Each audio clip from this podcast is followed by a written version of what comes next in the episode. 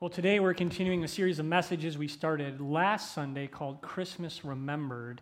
And uh, what we're doing is a similar pattern. If you were with us for Holy Week and Easter this year, is we're connecting a New Testament passage with an Old Testament passage, and we're seeing how God's greater story plays out in all of Scripture and really all of our lives. Uh, because God knew that He was going to have to send Jesus to this earth before the world was ever created. Isn't that amazing? That he knew that he was going to have to set forth in motion the things and the places and the plan that he had for each and every one of us. And so last week, as Pastor Craig kicked off this series, we looked at Bethlehem. We kind of get a deep dive into why uh, Joseph had to leave Nazareth and go to Bethlehem and the significance of Bethlehem. And that's why, where's it at? Over here. The star is on our set design at number two. And then this week for the ninth, uh, we're going to be looking at people. We're going to be looking specifically at Mary and Joseph and their interaction with angels.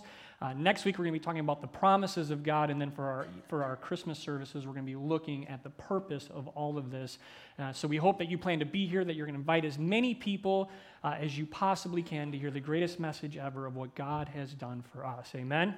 So, today uh, we're going to be looking once again at traditions. Maybe you have traditions in your family. What are those uh, traditions in your family from when you were first uh, born and you can remember being a child in your home? Uh, in my house, uh, we always decorated the, fam- the Christmas tree together, and my mom was obsessed with this Christian artist named Sandi Patty. Anybody remember Sandi Patty? Some of you, and the song that she would put on repeat was "Come on, Ring Those Bells." Anybody know that song? So I hear that song now on the radio, and I instantly go back to being a five year old kid. I mean, she would just play it over and over and over again, and the ornaments that we had to put on the tree. And it's interesting as you talk to people, right? Because they'll say, hey, it's not really Christmas until I watch this Christmas movie. Or it's not really Christmas until I go to this place and I see the Christmas lights, whether it's Partridge Creek or down in Detroit, or I go to this street and I look at the Christmas you know, lights, or the lights are, are already on my house. Then it feels like Christmas. Or people say, well, I have to do these activities or these crafts or these things with my kids. Once I do this, then it really truly is Christmas. And I'm always amazed at how, uh, how particular people are about food at Christmas, right? There are people that if you don't have certain types of food at the Christmas table, it is not Christmas. Amen? Right? And they'll say, listen, somebody forgot this dish, the whole thing's off, Jesus wasn't born, I don't know whose fault this is. How could this have happened? We know the family traditions that we have. You have to have this at Christmas. Any of you out there want to admit that that's you? Right? All right. Some of you are brave enough to say that. Thank you this morning. But what about the greater story? How are your family traditions tied into the greater story? Is your tradition to make sure that you're in church each and every week of December because you know we're going to be talking about the Christmas story? Is it to make sure that you're here for one of our Christmas Eve services? But what about you personally? What time are you taking? We talked about this last week with Pastor Craig. What are you doing to slow down your life, to spend time with God and His Word, and allow God to speak to you outside of our corporate gathering here on Sunday morning? What does that look like for you? And with all the traditions that we have as families and the things that we do and the things that just fill our hearts with joy and peace, what are you doing if you have kids in your home or grandkids in your life to connect your kids and your grandkids to the greater Christmas story? What does that look like in your life? And maybe you're sitting here this morning, you're like, you know, honestly, I don't have those traditions, or I haven't thought about that. And maybe God would challenge you and push you to start those traditions this year. And it starts with carving out the time. It starts with being intentional about passing on the true Christmas story. Because if there's any story we should make sure that we get right, it's the Christmas story. It's Christ's story. It's His story. It's His redemptive plan coming into this world for you and for me. And today we get to look at a couple passages of Scripture in both Luke and Matthew, the accounts uh, that talk about the Christmas story, and just see how God would speak to our hearts today. And so I invite you to grab one of the chair Bibles that are uh, in front of you. If you're in the front row, that are underneath the seat. If you have your own Bible, we're going to look at Luke chapter chapter 1. It's on page 855. If you have a Bible app on your phone, you're more than welcome to, to open that as well.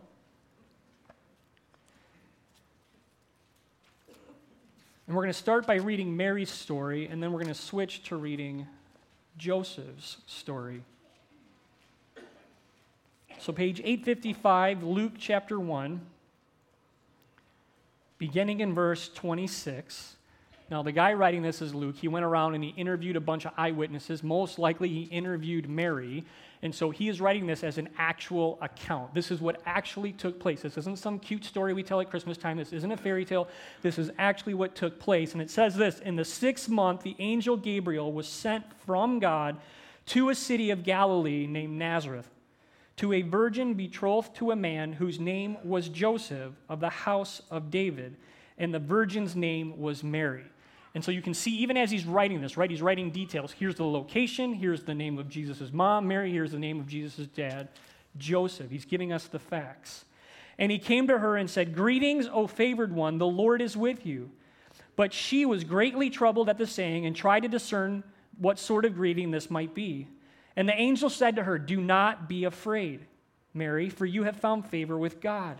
And behold, you will conceive in your womb and bear a son, and you shall call his name Jesus. He will be great and be called the Son of the Most High. I mean, just imagine hearing these words. And then I want you to think about how this is tied into the Old Testament. And the Lord God will give him the throne of his father David, Old Testament character. And he will reign over the house of Jacob forever, Old Testament character. And of his kingdom there will be no end. And Mary said to the angel, Well, how can this be? I am a virgin. And the angel answered her, The Holy Spirit will come upon you. The power of the Most High will overshadow you. Therefore, the child to be born will be called holy. Think about it. Your child is going to be holy. He literally will be the Son of God. And then look at these encouraging words he gives to Mary. And behold, your relative Elizabeth, in her old age, has also conceived a son. And in, this is in the sixth month with her who was called barren.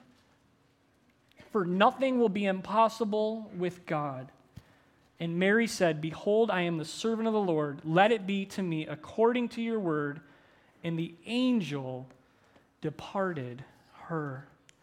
And as we look at this text, as we go back, and there's some things that we can kind of pick up from our text this morning. First of all, the location, right? They're in Nazareth. And Nazareth, believe it or not, is not actually mentioned in the Old Testament. The word Bethlehem is, and that's why Joseph had to travel to Bethlehem to fulfill that prophecy.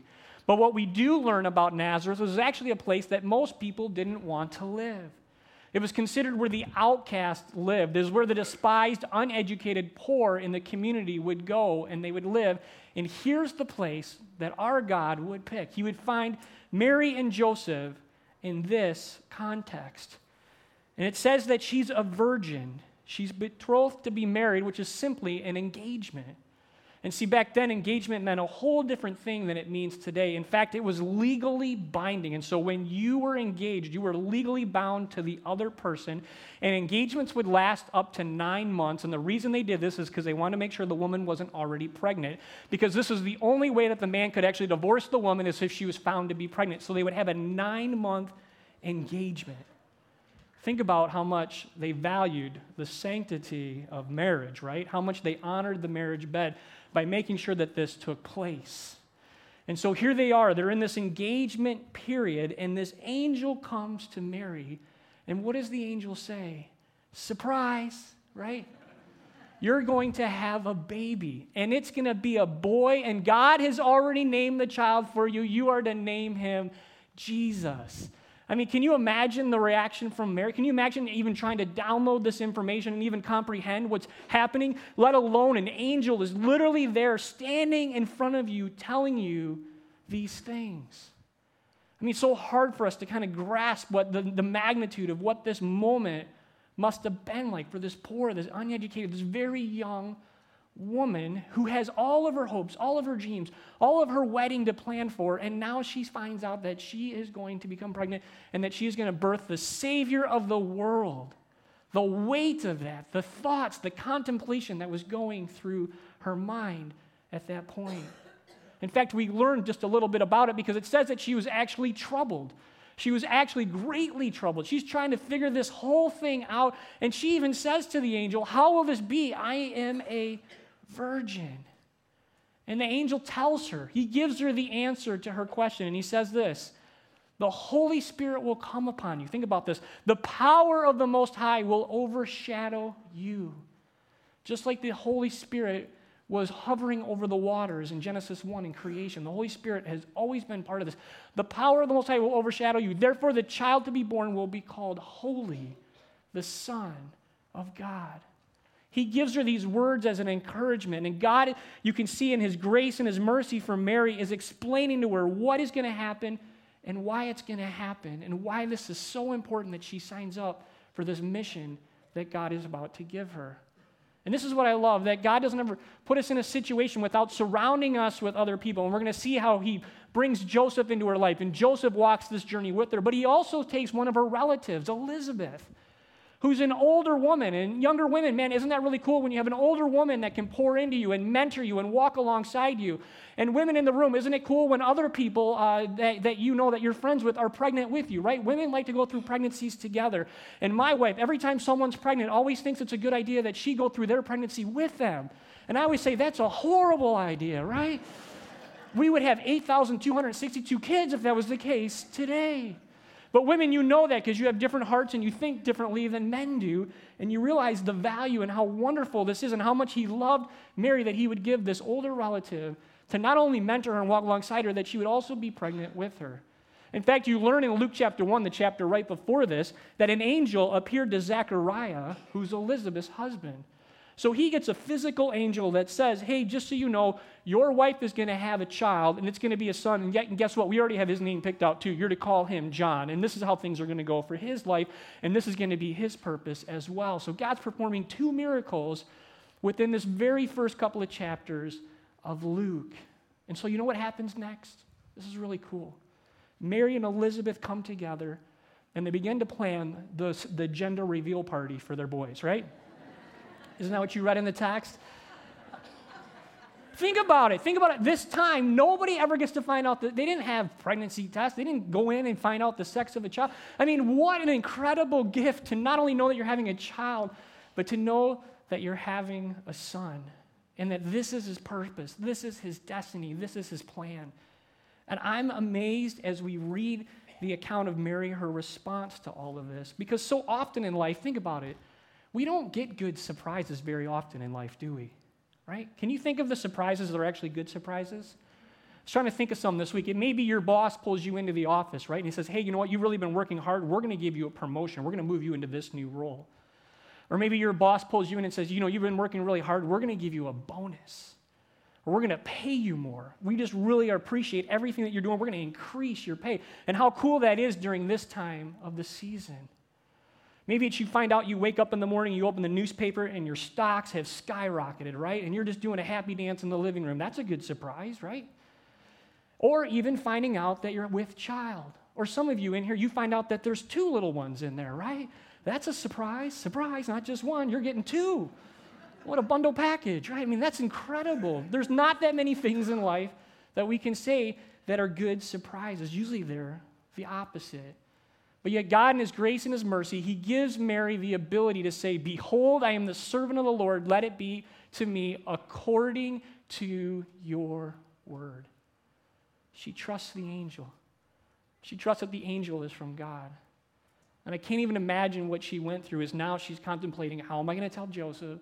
How am I going to tell my family? How am I going to tell my village? How is this all going to work out and play out in my life? But yet, Mary's story became part of God's greater story, and she was a willing vessel to do this. Now, I want us to look at Joseph's story this morning, and you're going to see it's a little bit different than Mary, so I want you to flip over to page 807.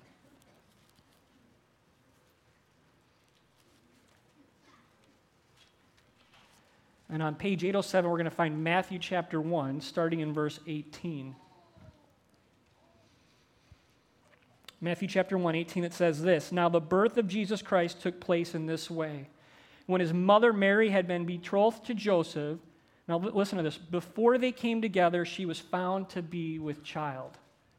So, how far along did she need to be before Joseph said, Yeah, she is with child? Right? I asked some women this morning. Some said three months. Some said she might even have been five months. At what point did she found, was she found to be with child from the Holy Spirit? And her husband Joseph, being a just man and unwilling to put her to shame, resolved to divorce her quietly. And I want to stop there for a moment. Because this is what often happens when I, when I read scripture. I always want to ask the questions surrounding this whole thing. Why didn't Joseph get an angel the same time Mary did? So while Mary's got an angel and she's being told what's going to happen, why didn't Joseph over here get an angel and be told what's happening in his life? Why was that the, why was that the case?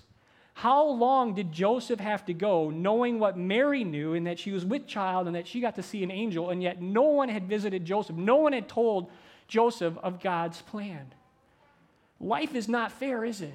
I mean, just think about that. Think about how long he had to go. And here he is, he's toiling and he's, he's, he's frustrated. And back in this culture, as I said, this was the only reason that you could divorce even your fiance. And he could have made a public spectacle. If you dig into the whole way that they did things back then, he could have brought her up in front of the whole village and made a huge spectacle of her. But instead, it says he was a just man, unwilling to put her to shame, resolved to divorce her quietly and put yourself in his shoes. This is a whole different surprise, isn't it? This isn't a happy, good surprise. This is actually like a surprise that you don't want to hear. You don't want to hear that the person that you love, that you've committed yourself, has cheated on you. And maybe you've been in a relationship like that. Maybe you were engaged and the engagement got broken off. Maybe you were in a marriage and the other person didn't live up to their end of the bargain and they walked away from the marriage. Maybe you went to the doctor because you thought you had one thing wrong with you, and you ended up leaving the doctor's office finding out you had another whole thing, another whole level of health issues that you never, ever, ever thought that you would have to deal with. Maybe you went to the doctor again to find out that you weren't pregnant. And it's this pattern that keeps happening over and over again. Maybe you got pulled into the boss's office and the boss said instead of promoting you, demoted you. Instead of giving you a pay increase, gave you a pay decrease. Maybe it got to the point where the boss said, you know what, we really, we, we're not, we just don't really see a need for you here anymore, and so we're going to have to release you and let you go. And you're dealing with that now, today, during this season. Can I just encourage you? For whatever reason, God allows people to go through circumstances. And even Joseph, the son or the father of God, the guy that was going to protect him through this whole journey, he even allows Joseph to go through hardships. And I can't give you all the answers of why he does this. If it was me, I would say, okay, angel one to Mary, angel two to Joseph, but that's not how God did it. But we can take comfort in knowing that God is always working his plan for a greater purpose. I want you to look at verse 20 because look at what happens. It says, As he considered these things, behold, an angel of the Lord appeared to him in a what? All right, say it again. Appeared to him in a. Now, I just think this is a little unfair. I honestly do. Come on. How many sleepless nights has he already been through? How much turmoil has he already been through trying to figure out how to get out of this relationship Again, Mary gets the physical angel. This guy gets a dream. Okay, men in the room, wake up, right? Right? Um, think about this. How many times have you had a dream and you've woken up from it and you said, What was that? All right, five of us. Okay, good. Come on. Women, because you have dreams too. How many of you have you've had dreams and you've woken up from them and you said, What was that? And you've questioned it, right? I mean, think about this. He has to put his faith and his trust in a dream. Again, it doesn't seem fair. It doesn't seem fair right from the get go, right from the beginning of the Christmas story. But the angel says to him, Joseph, and I love this, son of David. He tells him who he is. Do not fear to take Mary as your wife. Addresses that fear issue. For that which is conceived in her is from the Holy Spirit. She will bear a son, and you shall call his name Jesus. And then think about this He will save his people from their sins.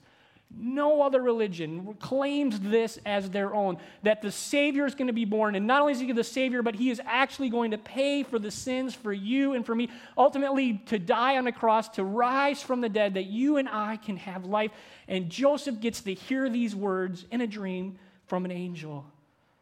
In verse 22, it says, All this took place to fulfill what the Lord had spoken by the prophet Behold, the virgin shall conceive and bear a son and they shall call his name Emmanuel. And then Matthew helps us out. He says, which means God with us. And that's our Old Testament connection this morning. Matthew just puts it right in. And he actually he does this several times uh, throughout his gospel account. Isaiah is the most quoted Old Testament prophet in all of the New Testament scripture. I mean, Matthew does Isaiah scriptures all over the place. And really, this is what it says in Isaiah Therefore, the Lord himself will give you a sign. Behold, the virgin shall conceive and bear a son, and shall call his name Emmanuel. And what I love most about this is that was hundreds of years before Jesus was ever born. Isaiah speaks these words. He speaks these truths. And the part that I think we can take the most comfort in is that the Lord Himself is going to give you a sign. He's not asking somebody else to give you a sign. He's not saying, well, I'm going to go over here and do something else and leave that burden to, you know, somebody else. But he says, I am going to give you a sign. I will set in motion. I have a greater purpose and a greater plan. Even if you don't understand it, even if it doesn't make sense in your mind, I will fulfill and I will weave my perfect will into your life. And that's exactly what he does for Joseph. And he's considering these things. He's contemplating these things. And what does he do? He somehow wakes up from his sleep. Look at verse 24. When Joseph, how you knew he was asleep. When he woke up from sleep, he did as the angel of the Lord commanded him. He took his wife, and he knew her not. He didn't sleep with her. He didn't knew her not until she had given birth to a son, and he called his name Jesus. Man, the character of this man, the integrity of this man. And this guy so often gets pushed aside, right? There's so much more written about Mary, and he kind of just falls off the scenes after the Christmas story. A lot of theologians think maybe he was older, maybe he passed away, you know, who knows what the situation is. And here, he gets a dream, and he follows God's plan. In fact, later on, you find out that he gets three more dreams. He never gets a physical angel, he always gets the dreams. Three more dreams, three more angels, and how God used him to protect Jesus, and he did exactly what he was supposed to do. He never ever went against God's plan each and every step of the way. God was working his greater plan out in Joseph's life. And I think you and I this morning, we can stand in awe of not only how meticulous our God is and how he makes sure that he fulfills every single prophecy in the Old Testament, but that he loves people so much that He gives them exactly what they need in the moment that they need it, even when we don't understand, even when it's difficult, even when it's confusing to us. He did as the angel had commanded him. He was obedient unto the Lord. And as we stand in God's plan that He can take care of us, He also takes care of you and for me. I want you to think back to Mary and Joseph for a moment. They had nothing to offer God. They were nobodies. Nobody knew who they were. From a village that lacked education and was known for poverty.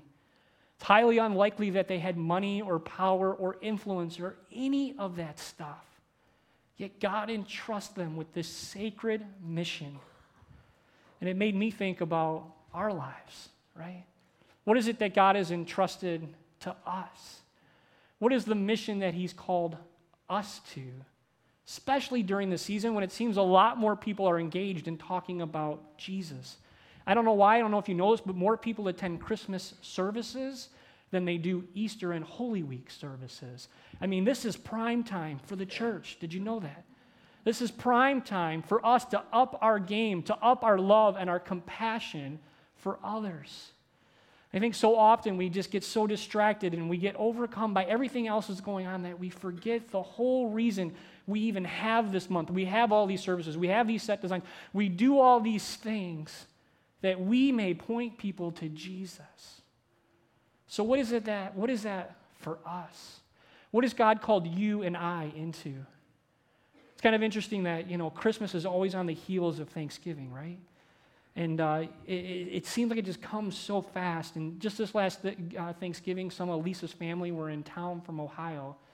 And we were getting toward the end of their visit, they were getting ready to leave. And one of Lisa's relatives told Lisa that they weren't coming at Christmas. And um, that didn't sit really well with Lisa. And so luckily, I was safely in the living room. And they were in the kitchen. And there was, you know, you could just feel the tension in the conversation brewing over here. Uh, and, you know, they're having this discussion, and, and um, eventually Lisa just got so frustrated. Don't worry, she gave me permission to tell the story. Um, she, she got so frustrated that she went into another room. And so this family member came into the living room where I was just minding my own business, right? And I was sitting, I'm not lying, I was sitting and I closed my eyes and I was saying to myself, just pretend you're asleep, just pretend you're asleep. and then I'm like, she knows I'm not asleep. And so she wants me to be the, you know, mediator in all of this. And I really looked at her. I said, guess what?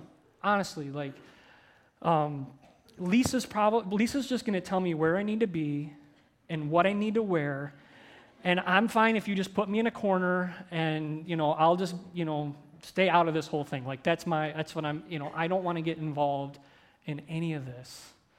And as I was reading this passage this week, as I was studying, this is the story that God brought to mind. This is where I was being convicted through God's word. And I thought that's not really the attitude that I should have. And so I want to leave us with this final challenge this morning. That maybe as we interact with the world around us, we're going to come in contact with people who don't quite know there's a greater plan and a greater purpose in all of this. And you and I have an opportunity each and every day to interact with these people, to talk to these people, to show God's grace and mercy to these people. And go to the next slide here. I think this is how we can do it. As we remember Christmas, as we look back almost 2,000 years and we look back to all the prophecies that have been fulfilled, our families actually need our connection. And maybe you got somebody difficult in your family and you, you barely survive Thanksgiving and you're not looking forward to Christmas, but yet somehow God is going to soften your heart and He's going to give you the words to say, and you're going to pull that family member in closer. Our neighbors need our compassion. And imagine, church, if we just take a deep breath and when we're at the stores, we let other people go in front of us, right? And we don't try to chase people down in the aisles. We like obviously just smile and say Merry Christmas to people. Maybe when it's on, when we're on Hall Road and we realize those orange cones aren't going anywhere, right? Somebody at 8:30 gave me this idea. They said, when you're on Hall Road, just pretend that the orange cones are all Christmas trees. I thought that's and, and they were there, and we and when you're when you see the Christmas trees, you just thank the, the, construction workers and the road workers who have been working so diligently on them. I said, "Wow, that is an amazing perspective." And that when we go around to our places of work and our businesses and our neighborhoods, that we would show people compassion, because maybe by our humility and our obedience, that God would write a greater story in their life because our world needs to know there's a greater purpose in all of this. Amen? And you know how they're going to know? It's going to be by how we treat them, by how we treat our family, by how we treat and respond to our neighbors, even if they don't deserve it. Because ultimately, God is calling all men to Himself. This is why He brought Jesus in the world. He's bringing all men to Himself. He loves you, and He loves me, and He loves people so much that He's always writing His perfect will and plan in our lives. We got two weeks to go, folks. Two weeks. You're going to live them stressed out, or you're going to live them carefree? You're going to be high strung and tick people off, are you going to extend grace and mercy to those around us? Our choice. Will you bow your heads and close your eyes with me this morning? Heavenly Father, we thank you for your word. We thank you for the opportunity to even know the details surrounding your birth, the characters and the people that you put in place. God, and even though sometimes we scratch our heads and we wonder why you, you do one thing for one person and then you do something different for another person, and so often it seems like life isn't fair. Why, God? Why do they get happy news and this person gets sad news? Why does this person get a prayer answered and this person's been praying for decades and the prayer never seems to be answered? But God, we thank you today that even if we don't have all the answers, that we can cling to you in your promises, in your word, that you will never leave us, that you will never forsake us, and that you are constantly working on our behalf because ultimately you're weaving our lives and our stories into your greater story until one day when we will see you face to face. So, God, this Christmas, help each and every one of us to slow down, to take a deep breath, to soak in your word and your promises. And as we do that, as we're overwhelmed by your grace and your mercy and love in our lives, that now, God, we extend that same grace and mercy and love to every single person around us. God, we love you. We thank you for everything that you have done for us. We're humbled once again by you. It is in your Son's name that we pray. And all God's people said, Amen. Amen. Will you please stand with me this morning for our blessing? May the Lord bless you and keep you. May he make his face shine upon you and be gracious unto you. And may he look upon you with favor and give you his peace.